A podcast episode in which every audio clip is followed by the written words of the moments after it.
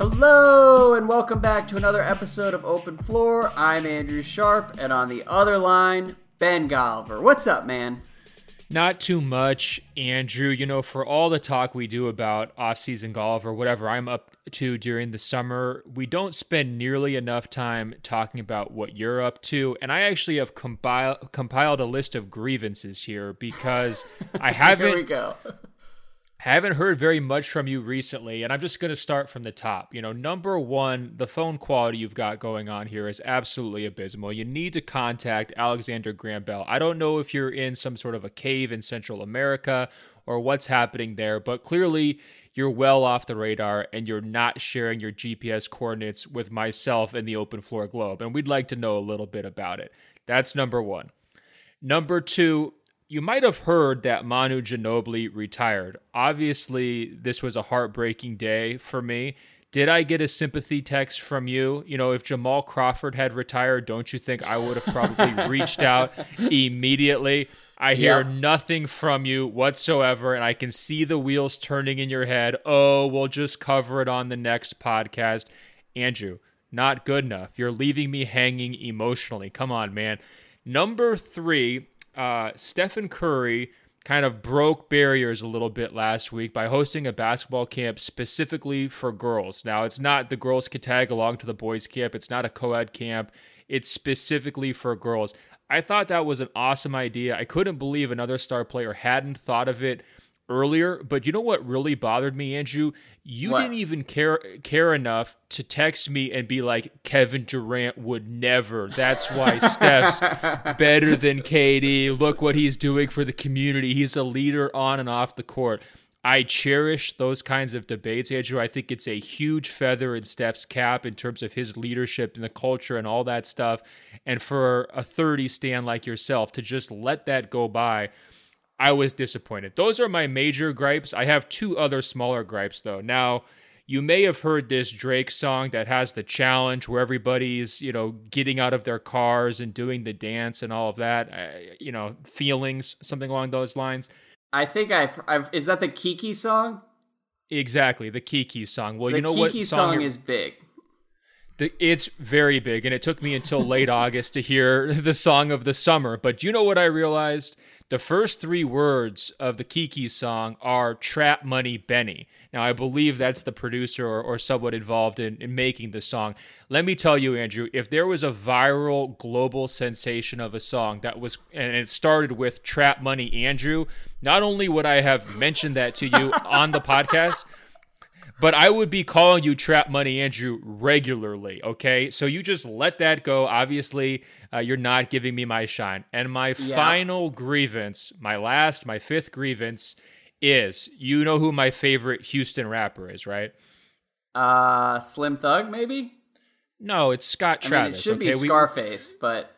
Oh, okay, it's Scott Travis, and obviously that that was a big deal during during the playoffs. My favorite Houston rapper, Scott Travis, has a song on his new album, and it's called Yosemite, which happens to be one of my favorite national parks. You would think, as a guy who claims to be younger, cooler, and hipper than Grandpa Golliver, would know that, you know, this song on such a big, well known album, a big hot release, a real cut, would have put two and two together and let me know that my favorite rapper merged a new genre with my national parks love and brought it all together for me. Did I hear one word about this from you over the last two weeks?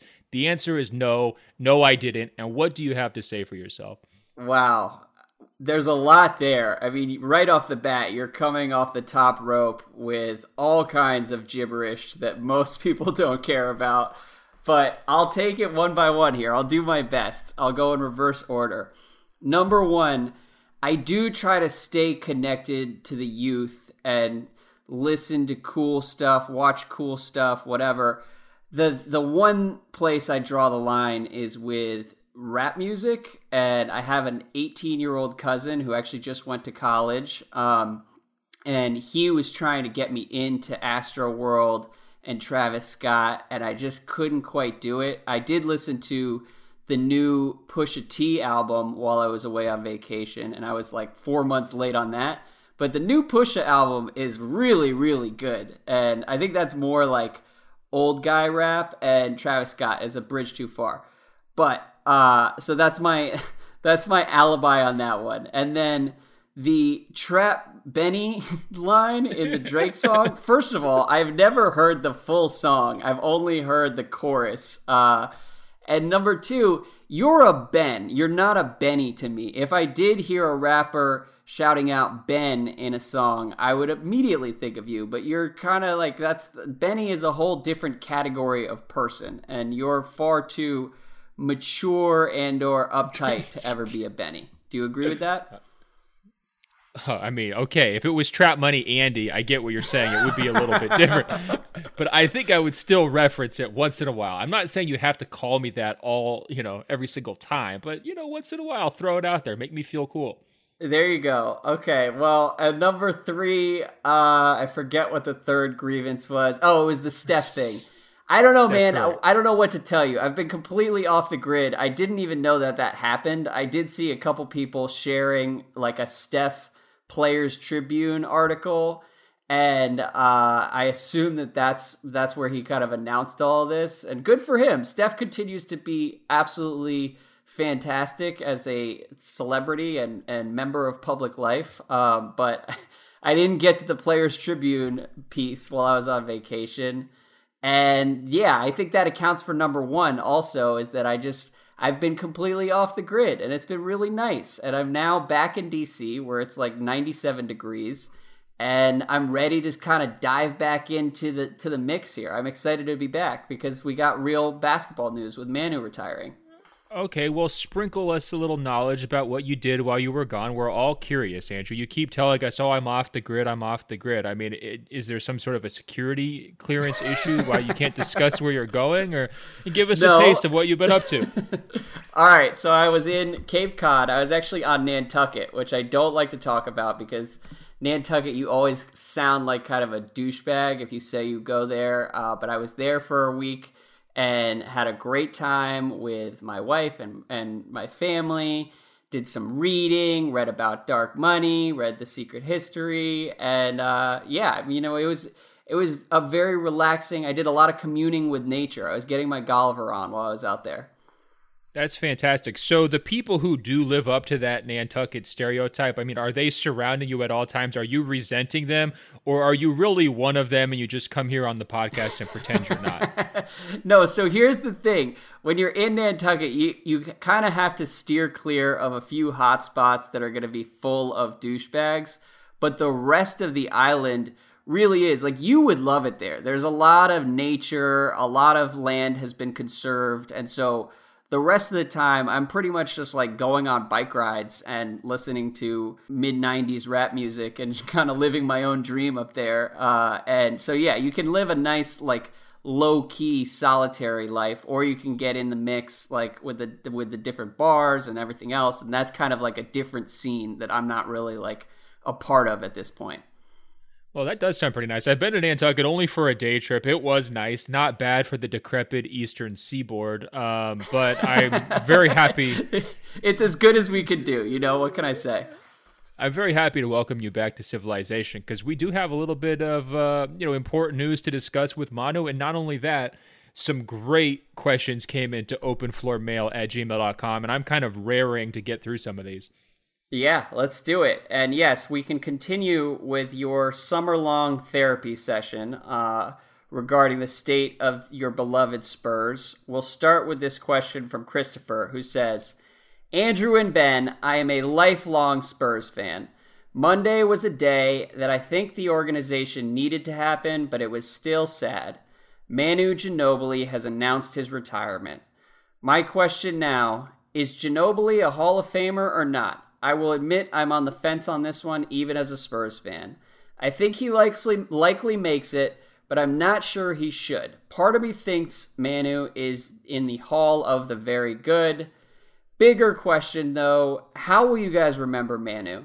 And this is one of several questions that we got about Manu in the Hall of Fame. I think that we should save that for the end of the Manu discussion. Just off the top though, what are your thoughts on Manu? This is now like the third time that we've mourned his departure from the NBA because there were a couple false starts there. But uh, what were you thinking of this week when it when the news finally hit? Well, first of all, we don't need to save the discussion for the end. Andrew, he's going to make the Hall of Fame, period, first ballot, no question. We've got guys like Mitch Richmond in the Hall of Fame. Come on now. Like, okay. remember, it's not just about the NBA, it's about his entire international. Uh, you know resume. He's got the gold medal. He's got some amazing uh, you know play uh, in various European competitions before he came to the NBA. He's got four rings. He's probably the most important sixth man in NBA history if you look at influence. Uh, you throw on top of that personality, and look, personality goes a long way in these kinds of things, and no one has a bad word to say about Manu. Uh, yeah, he's in. End of debate. We don't really need to dig into that. And I'm shocked that a Spurs fan would be nervous in the slightest about Ma- Manu making the Hall of Fame.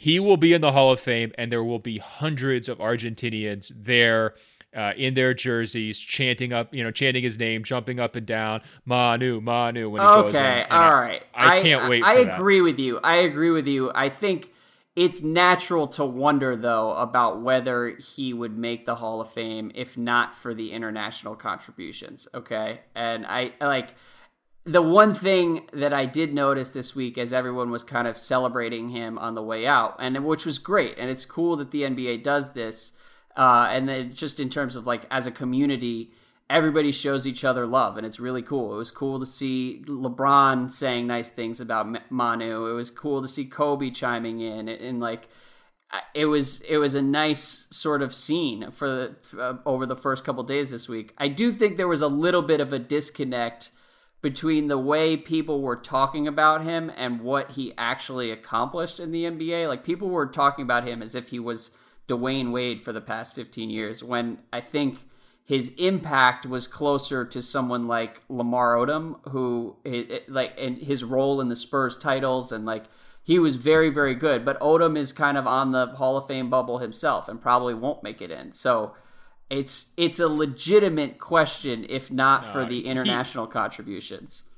I disagree. I think he's in either way. I think he's had a much better total career uh, than Lamar Odom. I get where you're going, where you say, okay, there's a, a cut between him and and Dwyane Wade, and I think what kind of uh, you know explains that difference between him and a player like Wade is what he did sacrifice. And it sounds hokey, and everyone's going to say, "Oh yeah, okay, this old story about how he went to the bench again."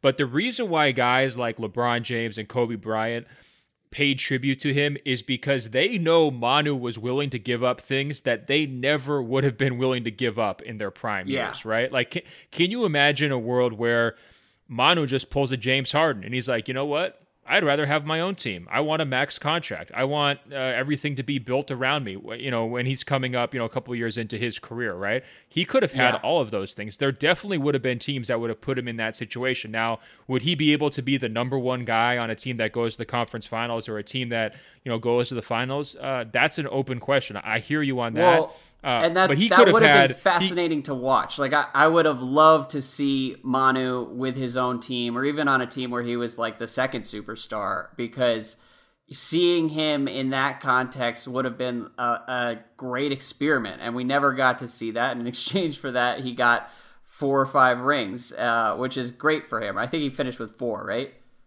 Four, but I don't think he has any regrets about that. Do you? Yeah, I mean, he, he seems he, to me he doesn't. It, it worked out like, for him yeah, it worked out, and we also got to see him instead of being kind of like a middle of the road lead superstar, which isn't a shot at him, but I just don't think he would have ever been like a a Kobe or, or what Harden is now or what Dwyane Wade was.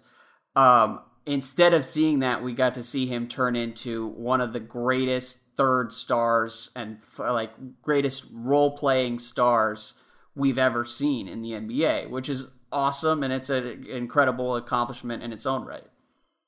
No question. And you asked, what did I think about most this week? Well, since I didn't have you to commiserate with, I actually did a little deep dive uh, into YouTube. And my favorite team I think I've ever covered in person is the 2014 Spurs. I'm sure I've said that before. I mean, just their whole story about, you know, coming back after 2013 how well they played throughout the playoffs, uh, their amazing tilt with Oklahoma City, and then just blitzing the Heat off the court in the finals. Uh, yeah. You look at just the geographical diversity of that group. It's my favorite team ever. But I think my favorite moment from that whole run, and there's a bunch of good ones. I always talk about Duncan, you know, guaranteeing the title over LeBron, and but I think one that gets maybe forgotten a little bit, and I'm going to blame the Warriors because they came along and were just so amazing the next couple years that people forgot about this team a little bit.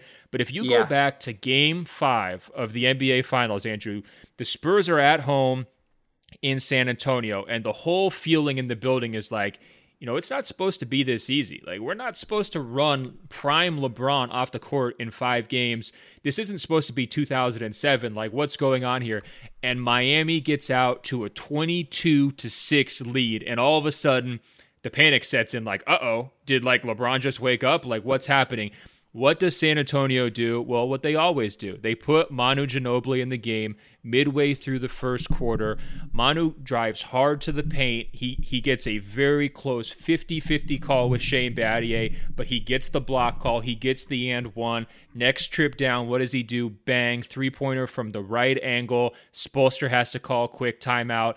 And you could just see the electricity in San Antonio's bench when Manu, you know, makes those, you know, basically six points in a minute or so, and now all of a sudden into uh, everyone's into the game.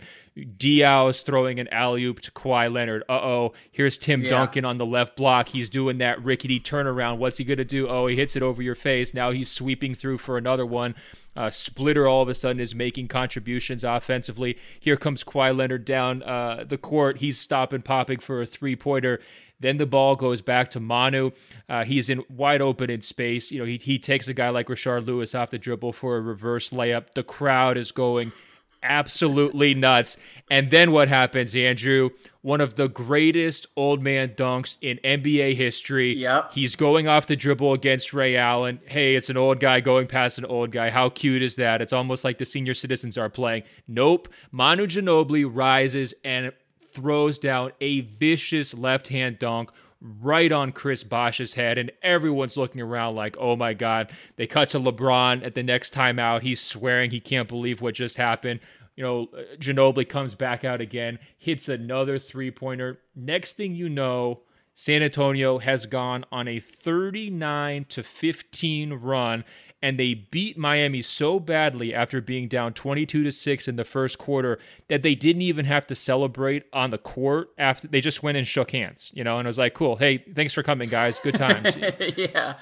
It's that true. is what I that's what I'm going to remember about Manu Ginobili. His ability to not only uh, you know, throw these incredible passes, you know, get off the ground and dunk when he was younger, hit the, the key three pointers, his amazing drives to the hoop, but the impact it had on all of his teammates and on the crowd, that's sort of what made him special. And he had that superstar like uh, connection with Spurs fans uh, and yeah. with his team. I mean, he people call him the heart. It's sort of that Draymond factor, right? It's like when he's going, everyone's going. That's what sure. I'm going to remember about Manu, and he played a huge role in that Spurs team being my favorite team I've ever covered.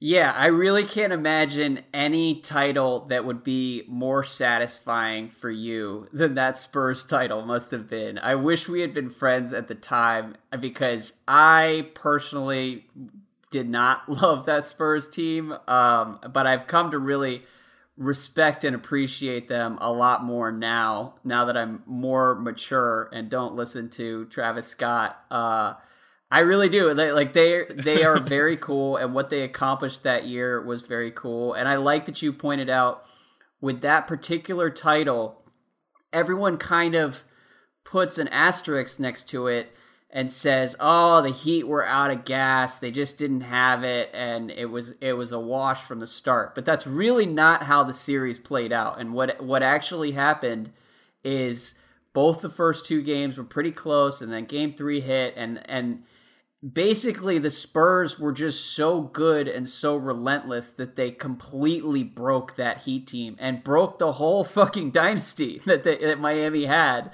and Miami just quit, and it was incredible to watch. And it's a credit to how good and how consistent that particular Spurs team was. No, they were great. I mean, game three in that series is the one everyone will remember because they put up 71 points in the first half back when that yes. seemed impossible. Now, now Golden State does that and it's like a routine. It's like, oh, yeah, here's 71 for you. In a, well, that finals. was kind of the beginning no of Golden State because what Golden State did is take a lot of the Spurs ball movement principles and, and apply it with superstars in the middle of their prime. And so they kind of weaponized it to a degree that we didn't even think was possible but the Spurs are the people who laid out some of the blueprint to what Golden State has done. Um, in general, no question. I mean, real quick though, game three, I went down onto the court after game three and took a picture of the net that the Spurs had been shooting into in the first half when they scored their 71 points and basically didn't miss. And I was like, we need to send this net to Naismith right now. I mean, that that was the feeling in the building. Uh, like they had broke, like you're saying, broken uh, a dynasty like solved basketball. Like here's yeah. a, an offense that basically seems unstoppable because they can score from all five positions and the ball just moves constantly. Um, they deserve a lot of credit in that charting of like you know this beautiful game idea of like you know soccer being more like basketball and uh, offense just being impossible to stop. Like the Spurs deserve their little chapter in there too.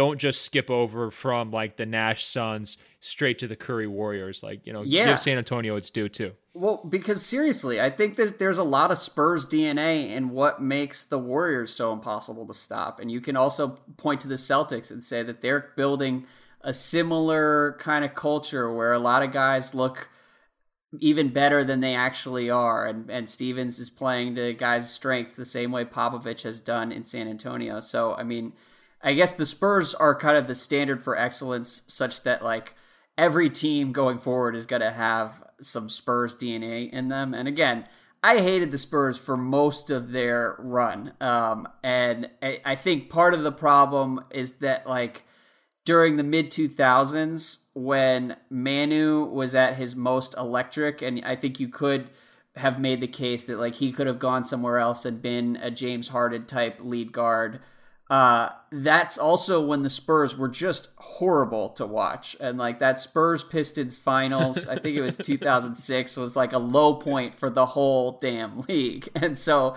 maybe you enjoyed it. I, I don't know. We've never really talked about it. But I think another thing I love about Manu is that he helped spearhead the evolution for the Spurs to where over the last 10 years they've become it's like night and day. I mean, they play this wide open beautiful game where everyone's touching the ball and it's awesome and Manu deserves a lot of credit for that as well. And now we should probably stop th- gushing. Yeah, I well, I think in all honesty, even the most diehard Spurs fans can recognize that the NBA is at a better place now than it was, yeah. you know, during those early 2000s, and that doesn't mean that they had ruined the sport. I mean, they had found the formula that worked for that time period, and they milked it and milked it and milked it. Uh, and, but I think that, I mean, Popovich will be remembered not just for having like one style and kind of imposing it upon his team and always having those guys play that way, and it just worked for decades. I mean, he is going to be remembered whenever he retires as this great evolver, right? Like a guy right. who takes whatever talent he has and you know meshes with the current style of play or whatever the best practices are to kind of keep his team in the mix constantly and to have players who are able to make those kinds of adjustments. And it's not just Manu, but I think you're right to point to him first because you know he really was you know the flair uh, and the offensive engine a lot of the times, but also Parker uh, evolved as a player, and then Duncan just being able to kind of withstand any trend, uh, you know, up until the very end. I mean, those guys are are also kind of evolutionary players as well. So. Uh, yeah. I think we kind of say goodbye to that whole group with Manu retiring, though. I mean, that was another thought that was sort of on my mind is, you know, training camp is going to be so, so weird because it's not just Manu being gone, it's Parker not being there, it's Kyle Anderson not being there, it's Danny Green, who was around for basically all of the, you know, the second half of the Spurs run, uh, not being there you know, Kawhi. I mean, that's a lot of institutional knowledge. It's a lot of friendships. It's a lot of built up shared habits. Uh, you know, it's it's going to be a weird, weird place. I'm sure the beat guys down there in San Antonio are going to show up in late September and want name tags on the players. You know, it's like, yeah. who are these people? Don't worry about it, man. You got Lamarcus and Demar. The the the future of the Spurs is gonna be fine. I just the one thing I would add is when I say Manu helped spearhead the evolution, I think what I mean is that because uh, I when I was listening to you, like it wasn't all Manu. There's that's not what I'm saying, but what I mean is that like what has made the Spurs special over the last 10 years is like 50% creativity that hasn't really existed elsewhere and 50% sacrifice that doesn't really happen elsewhere. And Manu did a really great job personifying all of that. And uh, and he's definitely a Hall of Famer, um, not only for his international contributions, but because in the NBA, like he was a a winner and an incredible uh, role player that we'll, we're not going to see a guy that plays the way he did for a really long time. So, shout Except out to on YouTube. Except on YouTube. Go back and watch that 2014 Finals Game 5. You should do it after we're done talking, Andrew, and all the listeners should go back and watch that run I'm describing. You may even get tears in your eyes when you watch Manu. or you might not, Com- you know? Let's move on here. Tanner has a question elsewhere in the West. Uh, hey guys, he says, as a Jazz fan, we've had legendary players like John Stockton, Karl Malone, Pistol Pete, etc. And yet, we have bageled on finals wins throughout our franchise history as if we're the Vikings of the NBA. But I guess it could be worse because here is the full list of teams that have never won an NBA Finals Jazz, Pacers, Hornets, Thunder, Nets, Grizzlies, Raptors, Suns, Timberwolves, Pelicans, Clippers, Nuggets, Magic. Can we get a power ranking of these teams and their chances of ever winning a title? Um, do you have any initial thoughts, Ben? There's a lot of teams to, to try and rank there, so it's it's going to be tough to do this on a podcast. But what do you think? Well, I, I think one one team that immediately jumped to mind was sort of the Warriors because they had won titles like you know or a title in the 70s you know kind of way back but they were in the doldrums right there with like the Orlando Magics oh yeah. uh, and Phoenix Suns of the world like not that long ago. And I think the lesson from them is like the importance of committed ownership and then also the importance of market too right? I mean those two things they really use that to kind of maximize their benefit to draw uh, high level players in free agency and to kind of build a, a really quality culture that can, uh, you know, win a championship. And I think when you look at a number of the teams that you've just listed, even if you had the most committed ownership group in the world, like would that make a difference necessarily? Would you ever be able to kind of mimic Golden State's success and compete with all these franchises that are getting A-list players, right? So I, I'm thinking about the Minnesota Timberwolves uh, the New Orleans Pelicans. Uh, you know, you might even throw the Denver Nuggets into that one. Uh, yep. You know, the Charlotte Hornets. Uh, I mean, some of these teams. What is their path besides winning like the number one pick in like three straight lotteries? You know, and getting LeBron and you know his other siblings, LeBron Jr. and his other siblings. You know, ten years from now. Yeah. I'm not sure how you construct a path, even in a sort of an imaginary world, to get them up to that level like Golden State did. But I do think there's some teams in here who could be hidden gems too, right? Uh, you know, Utah has had very you know strong ownership group there for a long time. Uh, yeah. Track record of winning, clear culture. They know how to build it the right way. I could see them kind of sneaking out a final, sort of like the the Pistons did, uh, you know, in the 2000s. Uh, I could also see, you know, sleeping giants like, you know, the Brooklyn Nets and LA Clippers just because of geography, you know, at some point them finding a way to be cool and attracting people the right, you know, the right combination of star talent uh, thanks to their market. And they've got some, you know, fairly deep pocketed owners, both those franchises do. Um, but aside from that, uh, a lot of these teams, it's like, what is the path? I mean, did you have that kind of a sense too, where like it was a dead end on some of these, or no? It's pretty sobering, man, because I don't like to think of the NBA as like a caste system, even though I think deep down I know that's how it works. But when you look at some of these teams that have never won and try to think of like realistic paths for them to contend, it's tough. I mean, the bottom of the list is like the Hornets. Like, I don't know. I don't really see it for the Hornets. I could see them moving before ever winning a title. Um, same with a, a couple of these cities.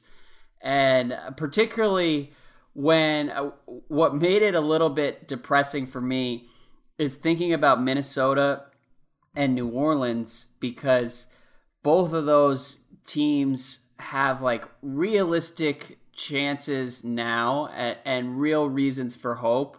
But there's also a, a, good chance that we look up in two or three years and all that hope is playing in a different city, in a big market with other superstars. And like that.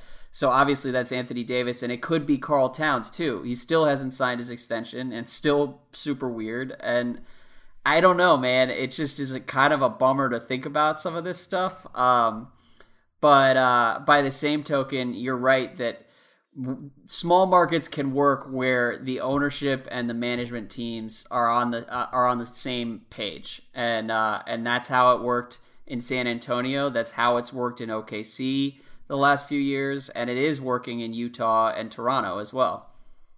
Yeah, and I think Toronto's Minnesota's not a, a small really... market, but it's it's Canada, so it's in its own little category.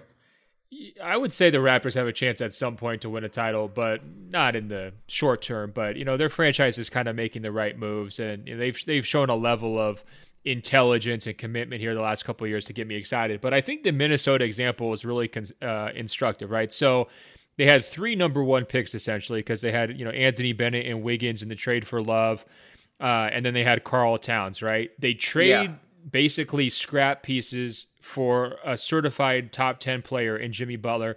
And they have a coach who they hired at the time was arguably the hottest name on the market, right? Mm-hmm. That's an awful lot of good things for to happen to them in a short period of time. Uh, but because you know Bennett's a bust, because Wiggins is sort of like a semi bust at this point, uh, and because they didn't have like a really functional structure in terms of like front office versus the coaching staff to kind of have a check on Thibodeau. Um, yeah. They haven't won a playoff series. They didn't win a playoff series last year, and I don't think they will win a playoff series with this group uh, before things blow up, right? So think about how far they still are from really winning a championship after all of those things went right for them. And that tells you why we're so pessimistic about half the names on this list, right?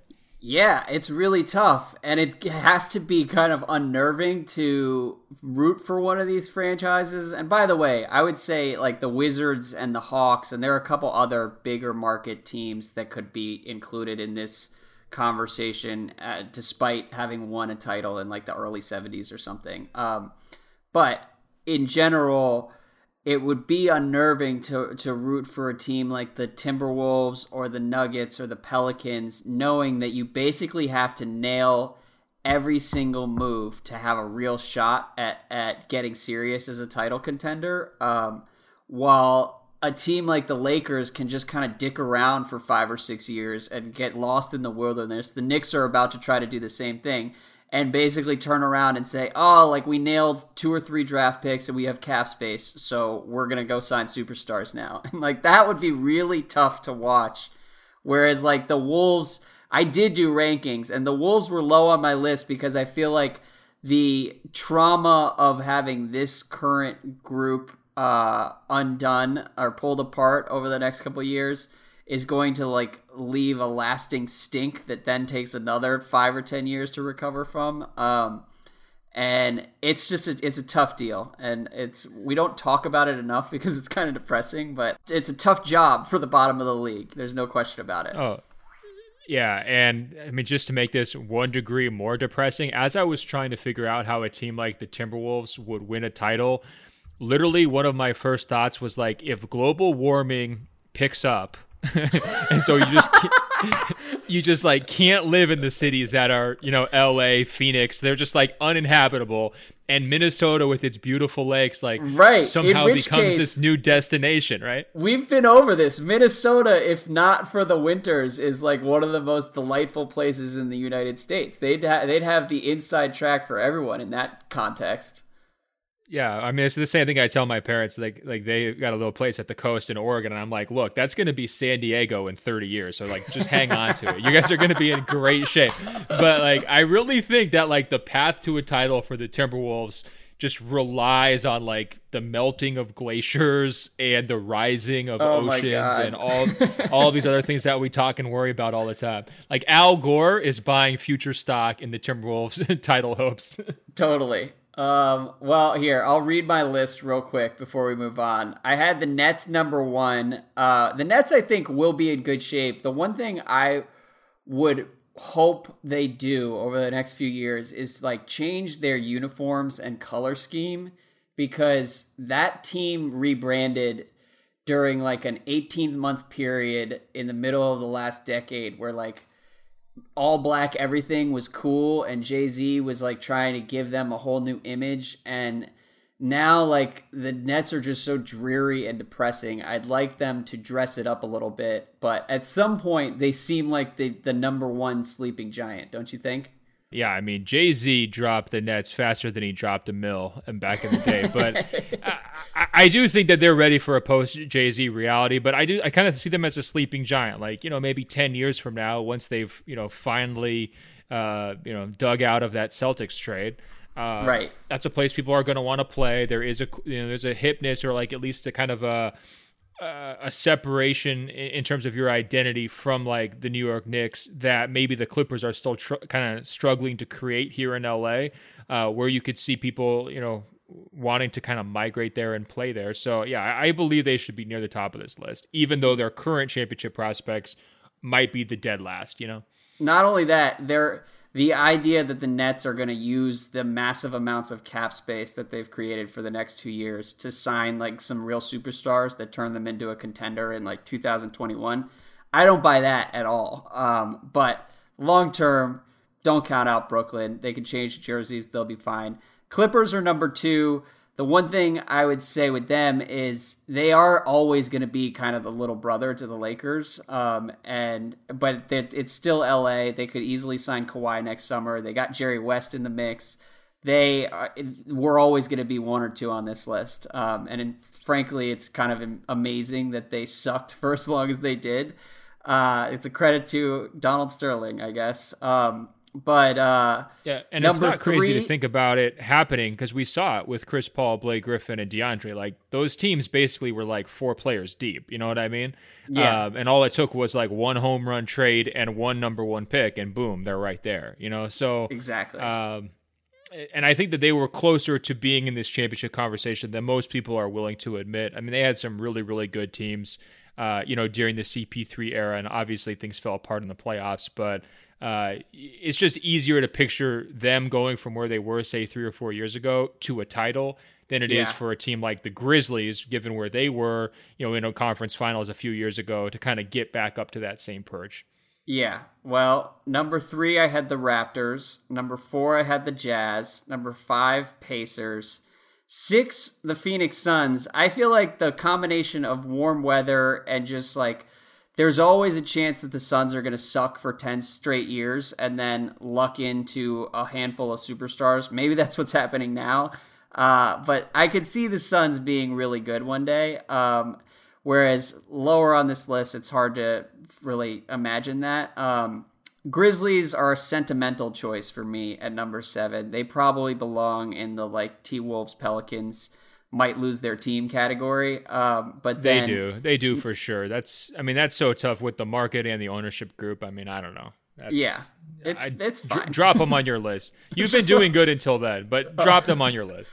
Um, Nuggets, I could see catching on at some point, um, and that's another sentimental choice because the league is more fun when the Nuggets are good. Although they always seem to be in this like cult hero NBA hipster category of teams and never are a real contender.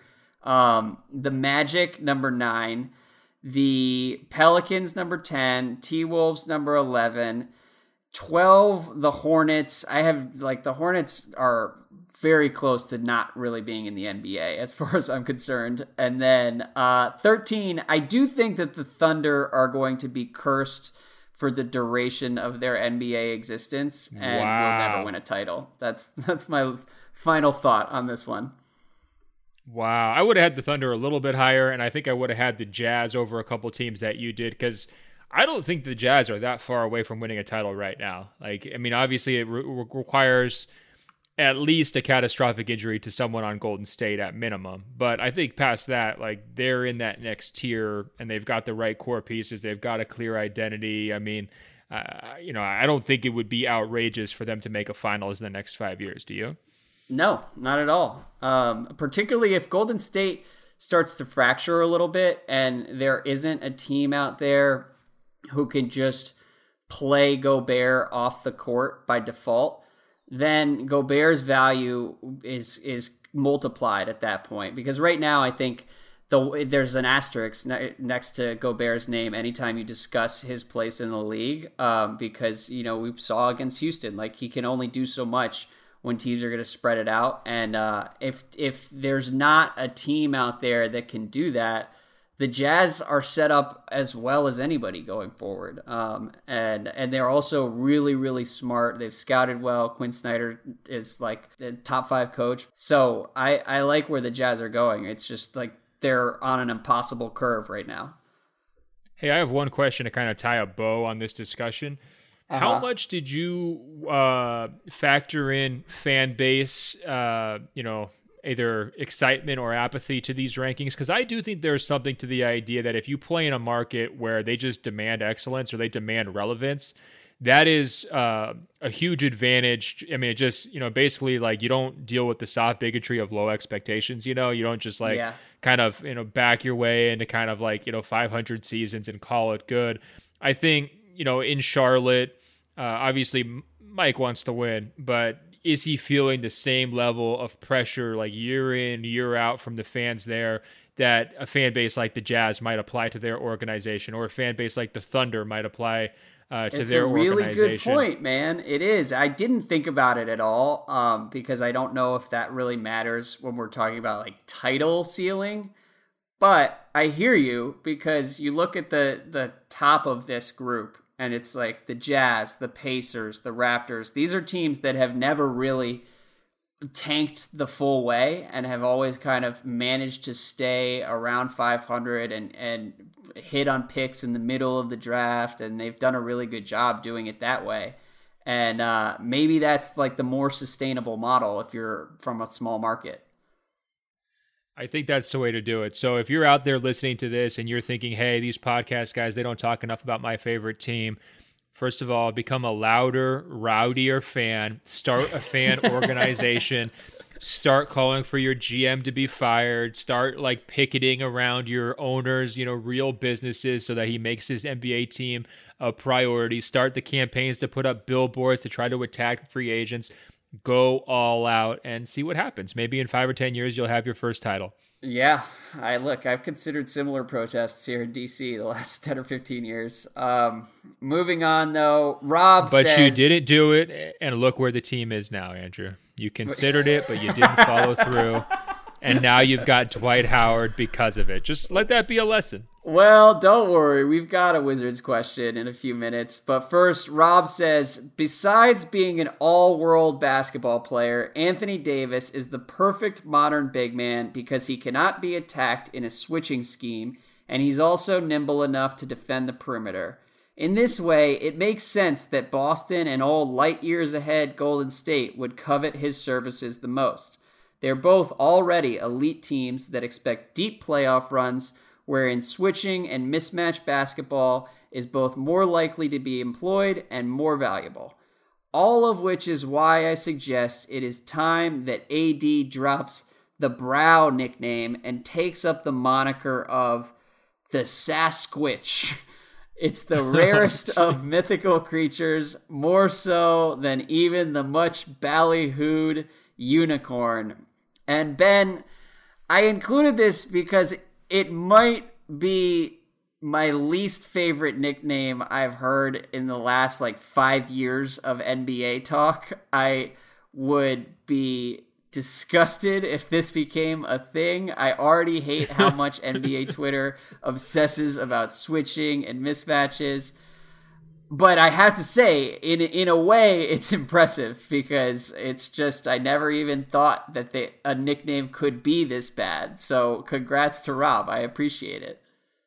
No, I mean I came up with interchangeable, and I mean that's rough. this this is clearly worse, and it's in the exact same vein. So of course I love it, Rob. Don't expect us to actually try to make this a thing on the podcast, but just realize we respect your commitment to weirdo-ness and we uh you've left us basically speechless. I mean, I probably the brow is what we're gonna go with. Um, but it's better than AD. Can we say that? Like the initial nickname? Yeah. Well, you know what I will say? Rob has a point that both the brow and AD feel like inferior nicknames for Anthony Davis and how outrageous he is on a regular basis. And I wish there were something that captured his alien like qualities on a basketball court. But we this no. Sasqwitch is just too far into like NBA Reddit nerdery for me. Yeah, I mean brows get plucked, they get waxed, they get molded and groomed, and that doesn't really tell us anything about Anthony Davis. It is kind of a weird nickname uh, for a guy of his caliber. I'm surprised he hasn't come up with a better nickname. This is not it.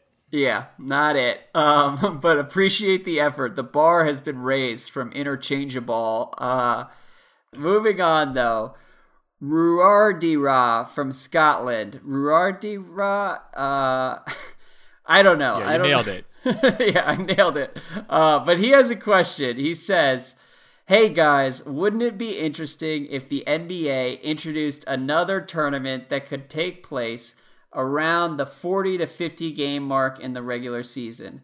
I say this comparing American sports to European soccer leagues where Instead of having only one main trophy, there are usually three domestic tournaments that each team has a chance to win. Potential incentives for this new NBA tournament could include guaranteed playoff spot, higher playoff seed, draft pick bonuses, a larger share of TV revenue.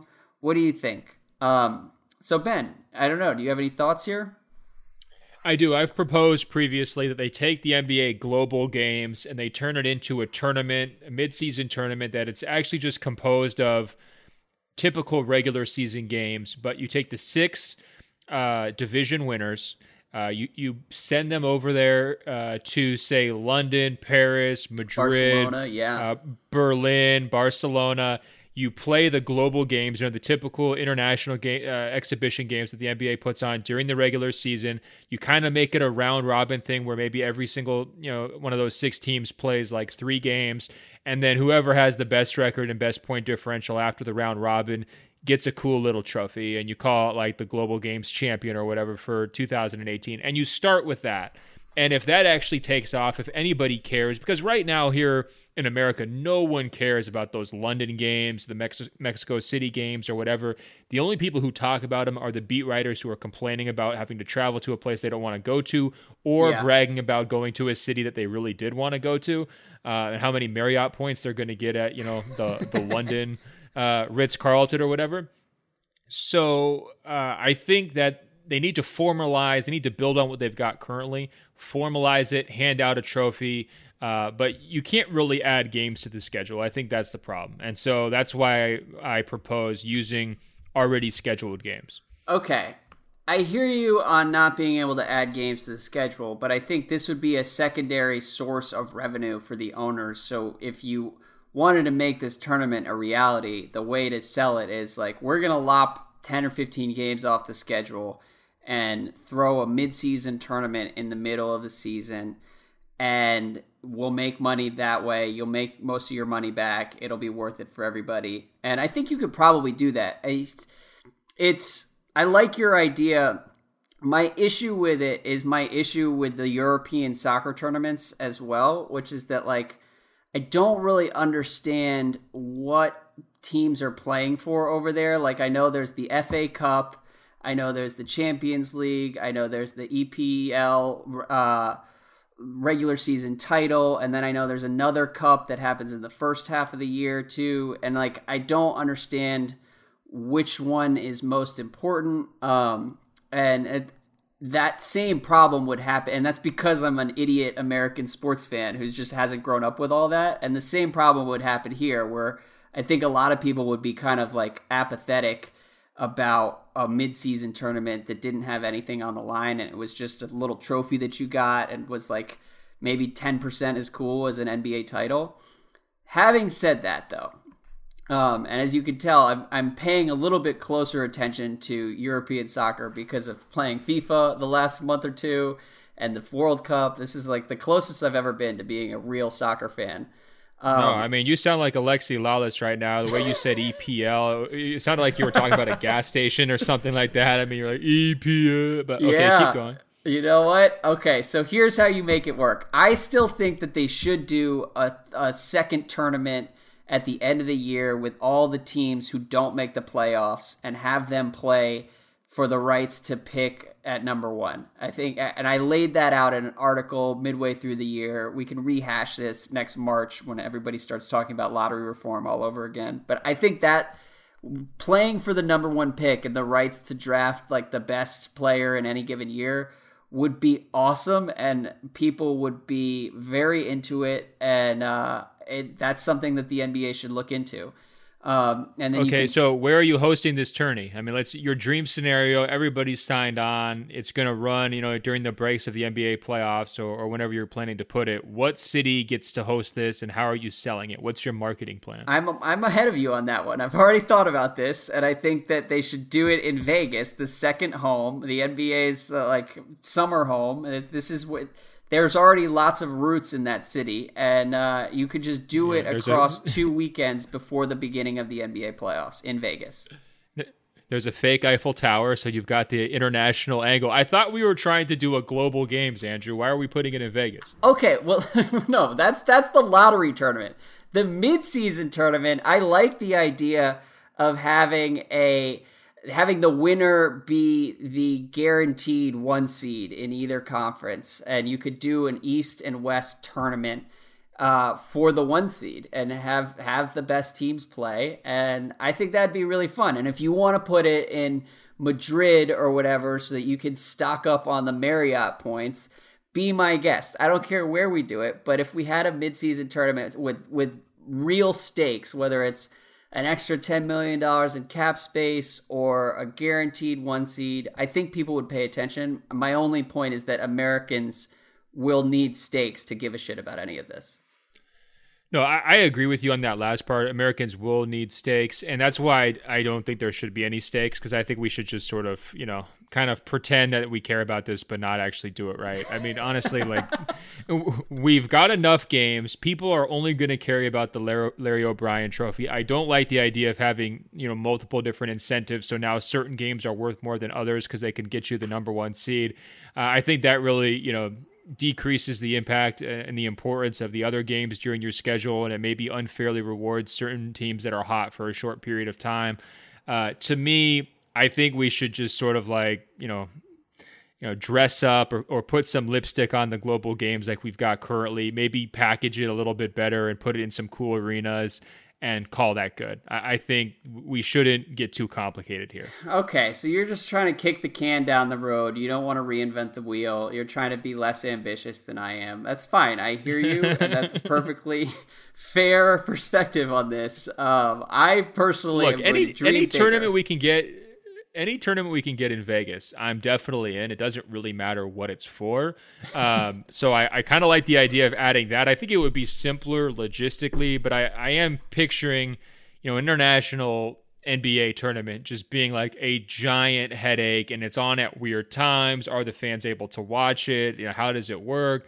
I mean, uh, the same kinds of hiccups that have basically made the NBA get nowhere on expansion to Europe, I think would maybe, you know, kind of get in the way of of really doing this thing right. Yeah. Okay. Um, well, we, we can continue workshopping it over the next 10 or 15 years or however long it would take Well- to actually implement any of this. Look, the next step though, if we're going to have an NBA All-Star game in Charlotte, okay, let's put the NBA All-Star game in Paris, London, Berlin, Barcelona, Madrid, one of those cities. I think we can do that. I think we could settle. We have a week now during February for All-Star weekend, right? We can get everybody over to London, no problem. Brand new arena over there. Uh, the local fans would go crazy because they'd actually get to see LeBron and Steph and everything. It'd be a great marketing opportunity. I think Yeah. that is the next move before we do anything else. And it's too much of a no brainer. I really honestly can't believe it hasn't happened yet. I know there's a lot of teams who have like new arenas or renovated arenas, so they're vying for it here in the United States. But Adam Silver, if you're really serious about reaching the entirety of the open floor globe, let's get an international all star game over across the pond. You know, a real international all star game, not just the Toronto one. Okay, I hear you, but I and I feel bad about this. I just can't possibly listen to you pitching an international all star game without thinking Ben just wants to do this for the reward points that he would get with the like 20,000 miles of international travel. And I respect it. And I know that you have other reasons in mind. Uh, I would love to do that. If the last time we pitched international NBA tentpole events, we got a bunch of angry emails from people who said, common fans won't be able to go do that. It's just like sports writers or whatever. Uh, but I'm yeah, that's true. Well, that's because I was trying to put trip to Paris. that's because I was trying to put the NBA Finals in Havana, Cuba, which they probably saw right through, you know. And I was like, neutral site, Havana. Let's go you know, hang out on the beach for a week and a half. Um, yeah, as we watch LeBron lose again. Well, listen, uh, we won't have to watch LeBron lose this year because the Lakers are not going to make the finals. Uh, so it's going to be different, whatever happens. Moving on, though, Thaddeus says, Isn't the best case scenario for the Wizards something like 54 wins and a three seed? The reality is that you guys are playing for the six seed and maybe hoping for the three or four, and John Wall's salary basically doubles next year. It was a good run. You had some fun teams, but it's time to embrace the anti Wizards. And I think he's pushing for me. This is part of a longer email. He's pushing for me to turn heel and start rooting for the Wizards to tear it down entirely. And he continues saying, How many first round picks would you get over the next three drafts if you traded Porter, Wall, and Bradley Beal? What other assets could you get for Markieff Morris? Austin Rivers, Dwight Howard, parentheses, just kidding, and Kelly Oubre. What if the Wizards were also willing to take on horrible salary in the process? Ask yourself this Do you think Philly regrets not continuing its course in the early part of the last decade, where they would have bounced back and forth between being the sixth best team and the 10th best team in the conference every year? Uh, what I will say is that I don't trust the people in charge to execute a tear down and rebuild scenario. And that given the limitations that are inherent to the Wizards because of like who's running the team, I'd rather just have a pretty good team that's fun to root for. Um, and I think the process worked, but was va- it basically turns entirely still on the health of Joel Embiid, and so it's not exactly like a foolproof blueprint. Um, and there are far more examples of teams around the NBA. Like we got another question about the Orlando Magic that I don't think we're going to get to, but like the Magic, the Kings, teams that just are stuck in this kind of no man's land and rebuilding with players who don't really have superstar potential. I it to me there that's more likely than turning into the next Sixers or the next Thunder or whoever. Um, particularly if you're not going to bring in someone like Hinkie. Although even Hinkie, like there are fewer advantages to exploit these days than there were when Hinkie took over in Philly. So it's it's tough. I don't want to blow out the Wizards. Yeah, I think let's let's be honest here for a second. I mean, you deep down in the you know the most logical part of your brain you know you're not going to win a title in your lifetime right? Oh. you've, you've pretty much come to terms with that. Wait wait wait. In my you've lifetime? no way. Yeah, i mean no way. Listen. Well, okay. Uh, you might not want you you don't want to admit it publicly because you have a lot of fans from DC who listen to the show. I completely understand that, but deep down, you know you're never going to win a title, and it's not really a Sixer situation because you know it was for them title or bust, right? That was their goal. The new ownership group's all yeehaw about it. Let's go out there and win a title. Let's be a dynasty and, and all that stuff. I mean, that is just not the vibe of ownership, yeah. management, the coaching staff, the roster, the fan base, the city, or anything in DC. I mean, nothing about your entire vibe says we are going to commit ourselves to five years of misery so that we're going to maximize our chances to have a title contending team. Your guys' vibe says, oh, well, I hope we're good this year, but if we're not, oh well, I'll be back next year.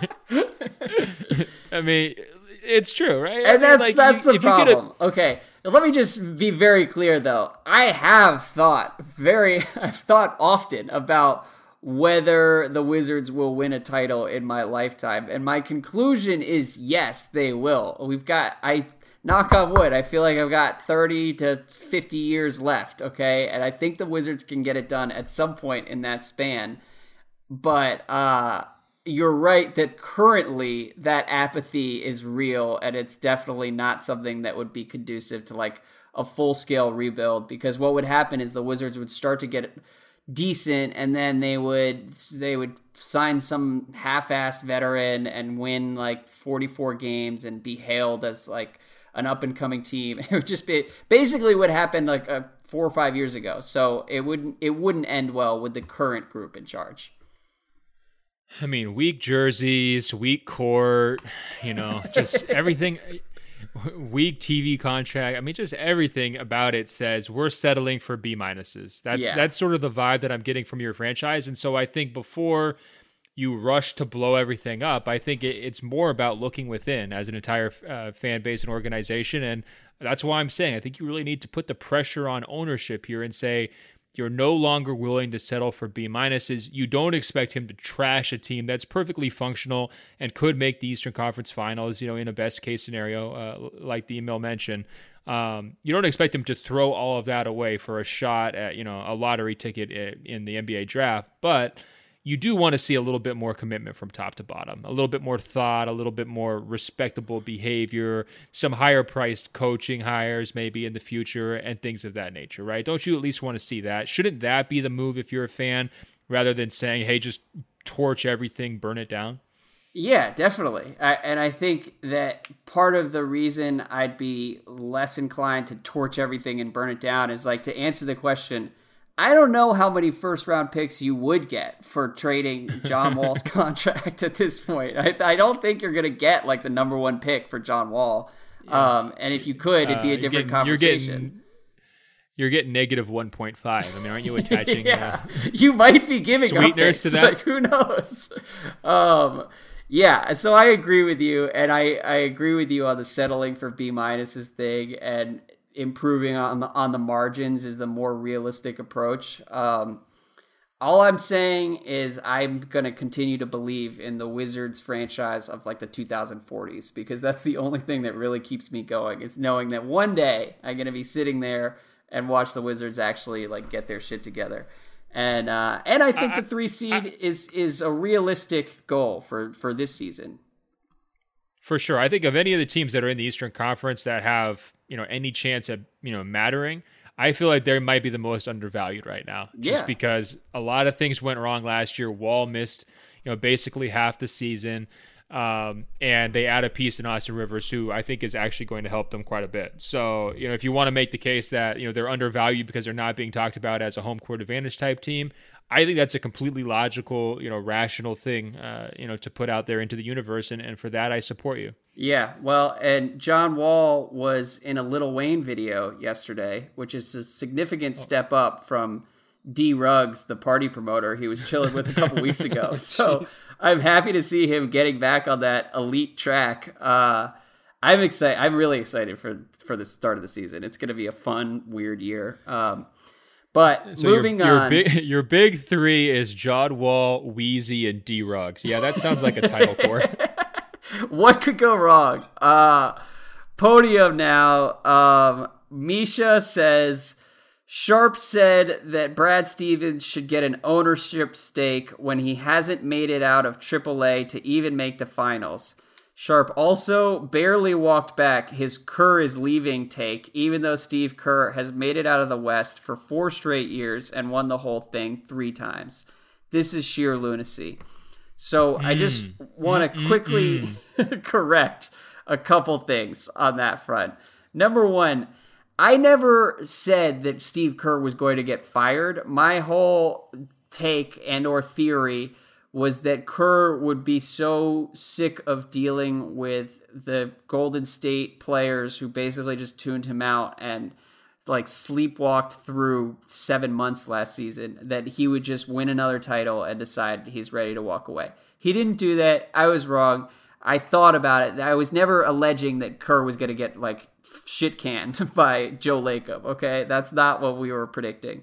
Number two, though, the Brad Stevens thing, I apologize. I framed that discussion wrong. What I should have asked is like, if you're the Knicks, would you give him, if you're James Dolan, would you offer two or three percentage points of ownership um, in the Knicks to come coach in New York? And if you're the Celtics, would you then match? I feel like that's a really good debate because of how effective Stevens has been at getting the most out of whoever he's given. Um, but uh, I, the way I framed it, it was like if you're the Celtics, would you just give him an extra twenty five million dollars in like equity just because he's been good? Which I don't think they would have any reason to do that.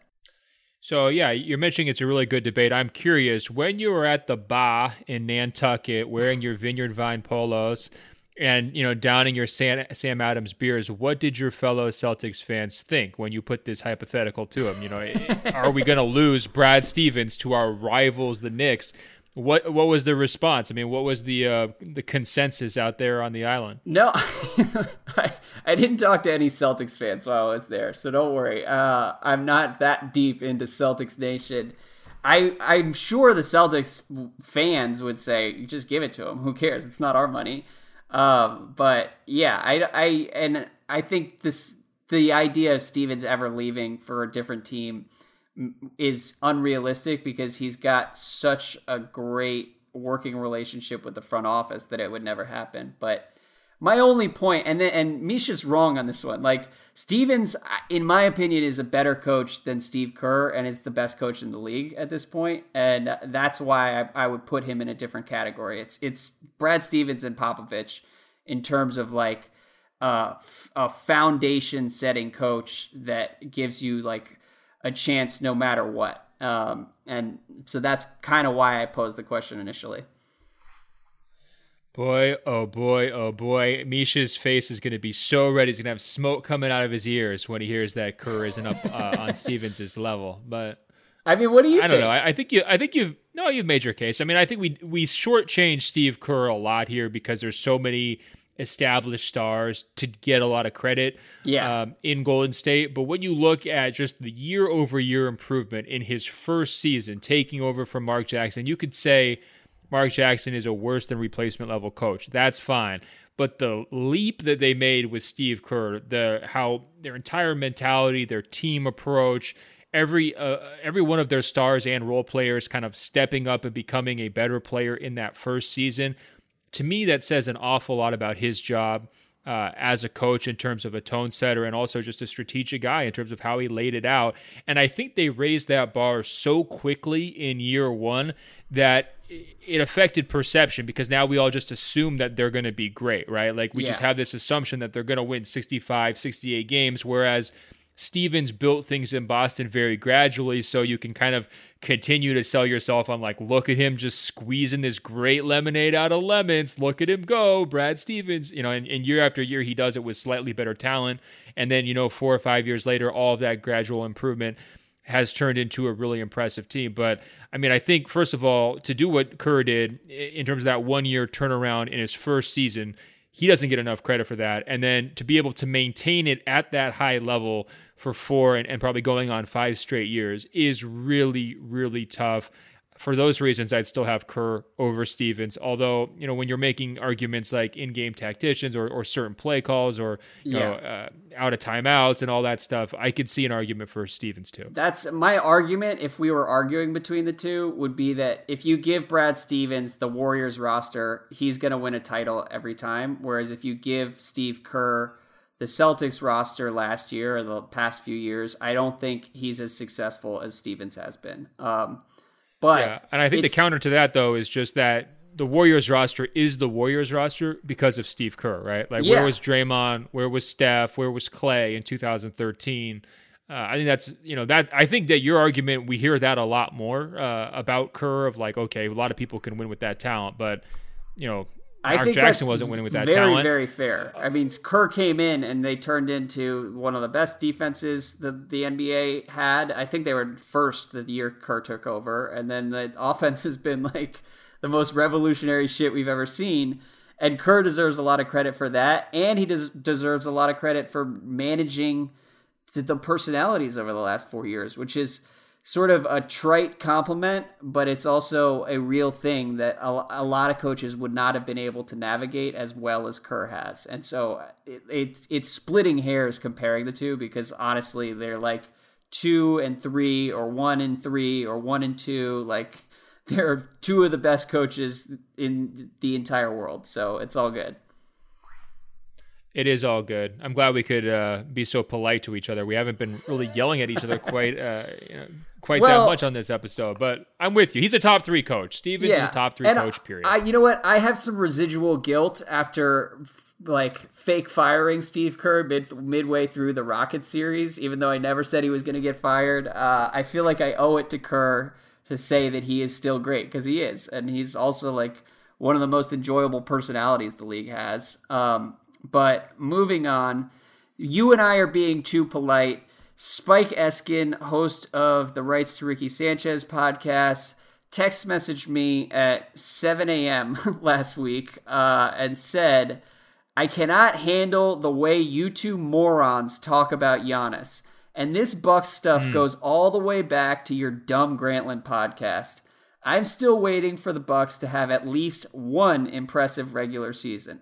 Find one guy on a great team who has as high a usage rate as Giannis, who can't shoot or isn't an above average creator for others. I will save you the research. It doesn't exist. It's like you guys have never watched a full game of Giannis playing for the Bucks. He's very talented, but until he finds a way to be useful off the ball or learns how to shoot or becomes a great creator, he is a taller Russell Westbrook. He'll be scary for single games, but in an extended series, he'll always punch himself out. Fuck you guys. So, there is Spike's rant. I appreciate the early morning passion. To me, it's just sad that there are still people out there who think like this. Um, do you have any reactions? Well, is it a bit like does the bit start at 7 a.m. or does he clock into bit mode at like 8 or 9 a.m. or, or I mean, that's is he serious about question. this Giannis criticism? I, I think if you ask Spike, he wouldn't be able to tell you whether it's a bit or the bit has just merged into his real personality and how he feels. The the Russell Westbrook, the taller Russell Westbrook take was workshopped. I was part of the workshopping process, but I think he genuinely believes it too. So I don't know what what the answer is there. No, I think there's some comparisons to be made offensively, but defensively, like Westbrook is not a guy who's going to be able to guard four or five positions. He's not going to be a sw- switch squash or whatever the other guy was talking about with Anthony Davis. I mean, you could you you could throw Giannis kind of in that same category. Uh, Giannis is a great shot blocker, super long, contests a lot of shots, uh, you know, steals, and so to me the comparison, especially when you look at their ages and you know their relative, you know, projected health here over the next couple of years. I mean, it's not the world's greatest uh, all-around comparison. Of course, Giannis needs to develop uh, as a playmaker for others uh, and as a shooter. You know, there's no question about it. I think this is where Coach Bud uh, kind of comes in a little bit. You know, one of our open floor globe members a guy named mo lives here in la and he does video breakdowns and he was you know, looking at some sets that the Hawks have run in the past, you know, during you know the Coach Bud tenure that could really help unlock Giannis. And his point was, you know, you you should be able to use Giannis in lots of creative ways, whether uh, you know, he's as a guy you feed an entry pass to and then run other players off and then allow him to use that uh, movement around him to gain an advantage going one on one to the basket and maybe get a higher percentage look rather mm-hmm. than just you know facing up and dribbling one on one from the perimeter. Uh, he was talking about trying to use uh, Giannis in other off ball ways, coming off screen so that it's not so much of the stagnation that we saw uh, at times from Milwaukee. So I, I hear what people are saying about well, you know, at times maybe Giannis's offensive game devolves a little bit like Westbrook's. But the, the problem with Westbrook is we've seen him with multiple different stars around him. We've seen him with multiple different coaches, and the problems or the flaws have sort of been proven to be the same. We're not at that same point with Giannis because you know he's had multiple coaches, none really high level coaches. And when he came into the league, obviously he was very raw player and didn't exactly know what he was doing the first couple of years. I would like to see him uh, you know, I would like to table this discussion basically until we've seen him uh, after a year under Bud and see if some of these same endemic problems that you know Spike is pointing to uh, are still as glaring uh, as they seem right now. In other words, I don't write off uh, Giannis in the same way I've kind of written off Westbrook's ability to really lead a super high powered offense. I think Giannis can still be that guy. Yeah, well, and you're giving these criticisms way too much credit and engaging with it, engaging with all this with far too much good faith. Okay, fuck you, Spike. If you're listening, uh, it's this is only a reminder of what we're up against as Giannis believers. People might be listening to this podcast and think, oh, everybody loves Giannis. No, you have sad Sixers crackpots out there trying to claim that Joel Embiid is more valuable than Giannis Inc. And it's bullshit. And all you can really do is pity the people who don't see the truth about Giannis. And what's going to happen this year is he's going to win MVP, and Spike's taller Russell Westbrook take is going to get even worse. So it's all good. It's just... unbelievable. You you let me break it down for two minutes before just saying, "Yeah, dude, it was a bit." I asked you before I started if it was a bit. I don't know if it's a bit or not. I think if you ask Spike, he really believes it. But anyways, um, moving on. Two more questions. Keith says, "I have coached a high school basketball team for 11 years." Every year, one day of practice is cut short, and we watch a DVD called Larry Legend, highlighting Larry Bird's career and basically making him into a godlike figure. It's the same video I watched with my father when I was young, and it's always funny to see how the kids react today. At the end of each season, the kids and parents usually pitch in and get me a gift, usually consisting of a Visa gift card or money towards a restaurant. It's always very generous and thoughtful. But a couple of years ago, the team bought me an authentic baby blue Indiana State Larry Bird jersey where the I Ooh. in Indiana is the silhouette of the state. I know exactly what jersey you're talking about, as do I'm sure most people. Um, it was a callback to when we watched the Larry Legend video during the season. It was so thoughtful and meant so much to me that I nearly started to cry. I had never had enough money growing up to buy an authentic jersey before, so this was very, very special to me. I was riding high until I got home that evening to show my wife. She sees that I am enthusiastic and she understands how much it means to me. After my initial presentation, she asks, Where would you wear that? And I stood there puzzled. It hadn't crossed my mind that I have no occasion to ever wear this jersey. I'm an adult, so I kind of feel foolish wearing it to go grocery shopping or something. I don't live close to a city, so I don't go to pro or college basketball games ever. Even if I did, I'm not sure it would be appropriate unless it was an actual bird related team like the Celtics or Pacers. So instead, it just sits sadly in my drawer. When and where is it appropriate for a Ben Golliver esque adult, i.e., professional, well adjusted, to wear a jersey like this? When do you wear jerseys? Do you just take them out of your closet every once in a while and look at them like I do? First of all, I don't like that I wasn't included as a, a, professional, well adjusted adult. But beyond that, great email. Do you have any thoughts on this, Ben? Well, first of all, being described as well adjusted makes it seem like I just don't use the restroom on the sidewalk, you know? So it's like that's great. He's Yeah, you don't know Ben pup, that well enough. This, ben is a person who watches like 10 hours of basketball every day. He's not particularly well adjusted, but in any case, uh, you're unique, so you got that going for you. Thanks. That's a really nice compliment. Uh, I have a lot of thoughts here for Keith, and I really appreciate the backstory. Phenomenally told, uh, tugged on my heartstrings. But I want to talk to you, Keith, coach to coach, life coach to basketball coach here, because you're in need of a pep talk, Keith. I think you're asking exactly the wrong question. And that question was, as your wife put it, when are you ever going to wear that jersey? Keith, the question you should be asking yourself is when are you ever not going to wear that basketball jersey?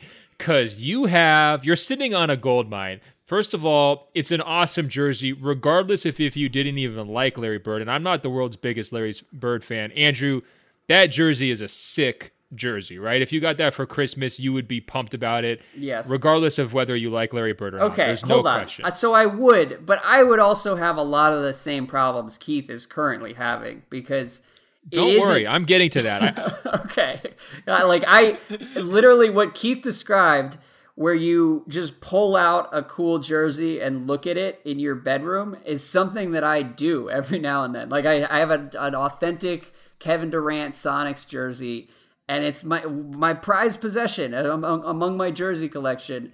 And I never have a, a, place to wear that, but sometimes I just kind of pull it out or pull out the the the Gilbert Arenas authentic jersey that I have, and like there are a, a handful that I, I really value, but it's just I'm too old these days. Guys, guys, guys, guys. This is not a problem of style.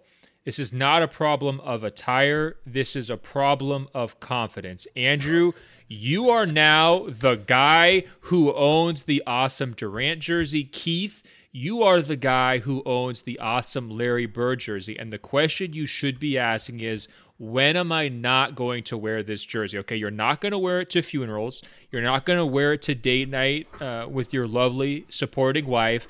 You're not going to wear it to church.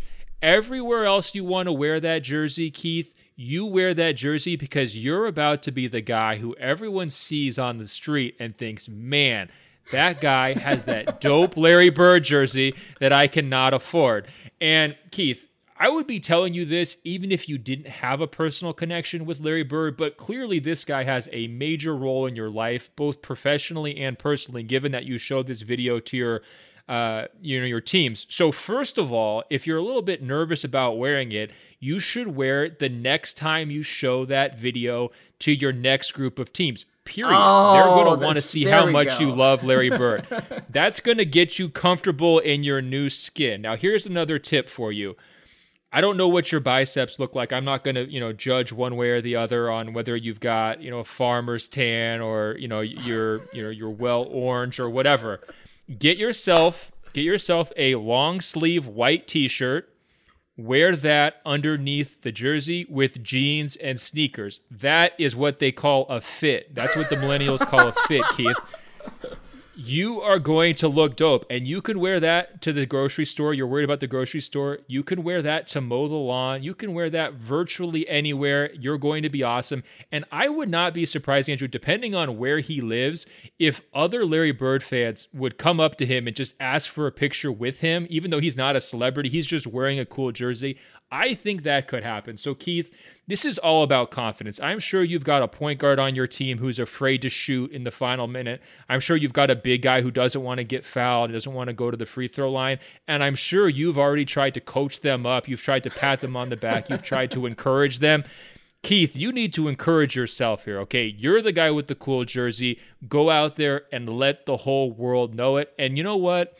If you just sit your wife down, if you're worried about, you know, kind of the backlash she might feel, the secondary shame she might be, uh, you know, experiencing as she's in public with a, a grown man wearing a jersey, you just need to tell her exactly what you told us in the email. This guy matters a lot to you. It was a gift that almost brought tears to your eyes.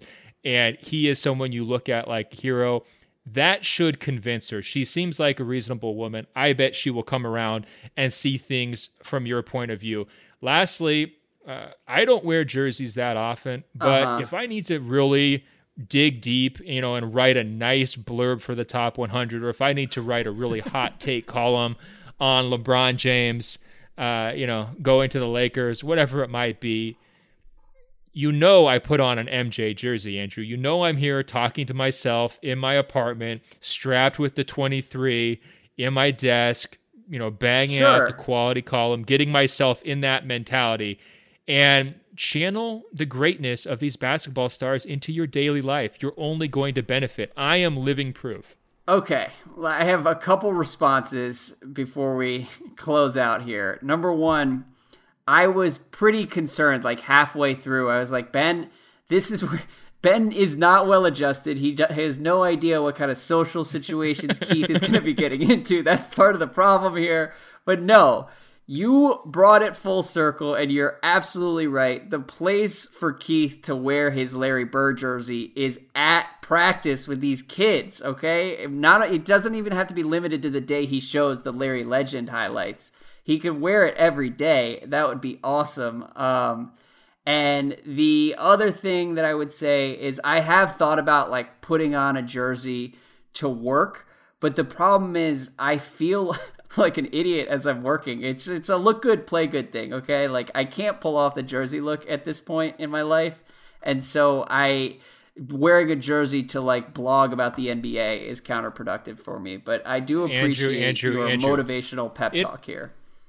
It hurts to hear you say that because you're only judging yourself here. Okay, there's no one else who's looking at you in, in, that KD jersey and thinking that you're a loser. Okay, that's all a mental thought within your own brain. Spin it forward. Okay, ask yourself the opposite question: Why shouldn't I wear that KD jersey? You will live a happier, more comfortable life. And Keith, report back. I want to hear how this goes for you. The next two months, you're going to take that baby blue, beautiful Larry Bird jersey out of the drawer. You're not going to just look at it with a forlorn look and you know glance over at your wife to see if she's judging you. You're going to go out into public. You're going to rock it proudly, just like Larry Bird would want. Yeah, look, rocket at practice. Coach Bird is has a nice ring to it. Um, but with that, Ben, uh, I will talk to you next week. We didn't get to everything this week. We got a lot to get to next week too. But um, thank you, sir. I'll talk to you soon. Yeah, and also, you know, put those jerseys on when you go to Apple Podcasts and search for Open Floor. That's two words. Scroll down, it says rate and review. Tap five stars. You can rate and review us like an NBA champion. All you got to do is put your jersey on. Also, Andrew, they can email us at openfloormail at gmail.com. Openfloormail at gmail.com. We got some great emails this past week. We're going to roll them over to next week. And Andrew, until then, I will talk to you. That's right. Put your jerseys on. Basketball is almost here. Talk to you soon, man. Another great edition of Open Floor is in the books. Did you know Locked On has a daily podcast for all 30 NBA teams? If you're a Lakers fan, search Locked On Lakers. A Celtics fan, search Locked On Celtics. Warriors fans, search Locked On Warriors. Yes, all 30 NBA teams have a daily bite-sized podcast on the Locked On Podcast Network. Search on Apple Podcasts or Google Podcasts for Locked On, your favorite team. Or tell your smart speaker to play podcast Locked On, your favorite team. It's the Locked On Podcast Network, your team every day.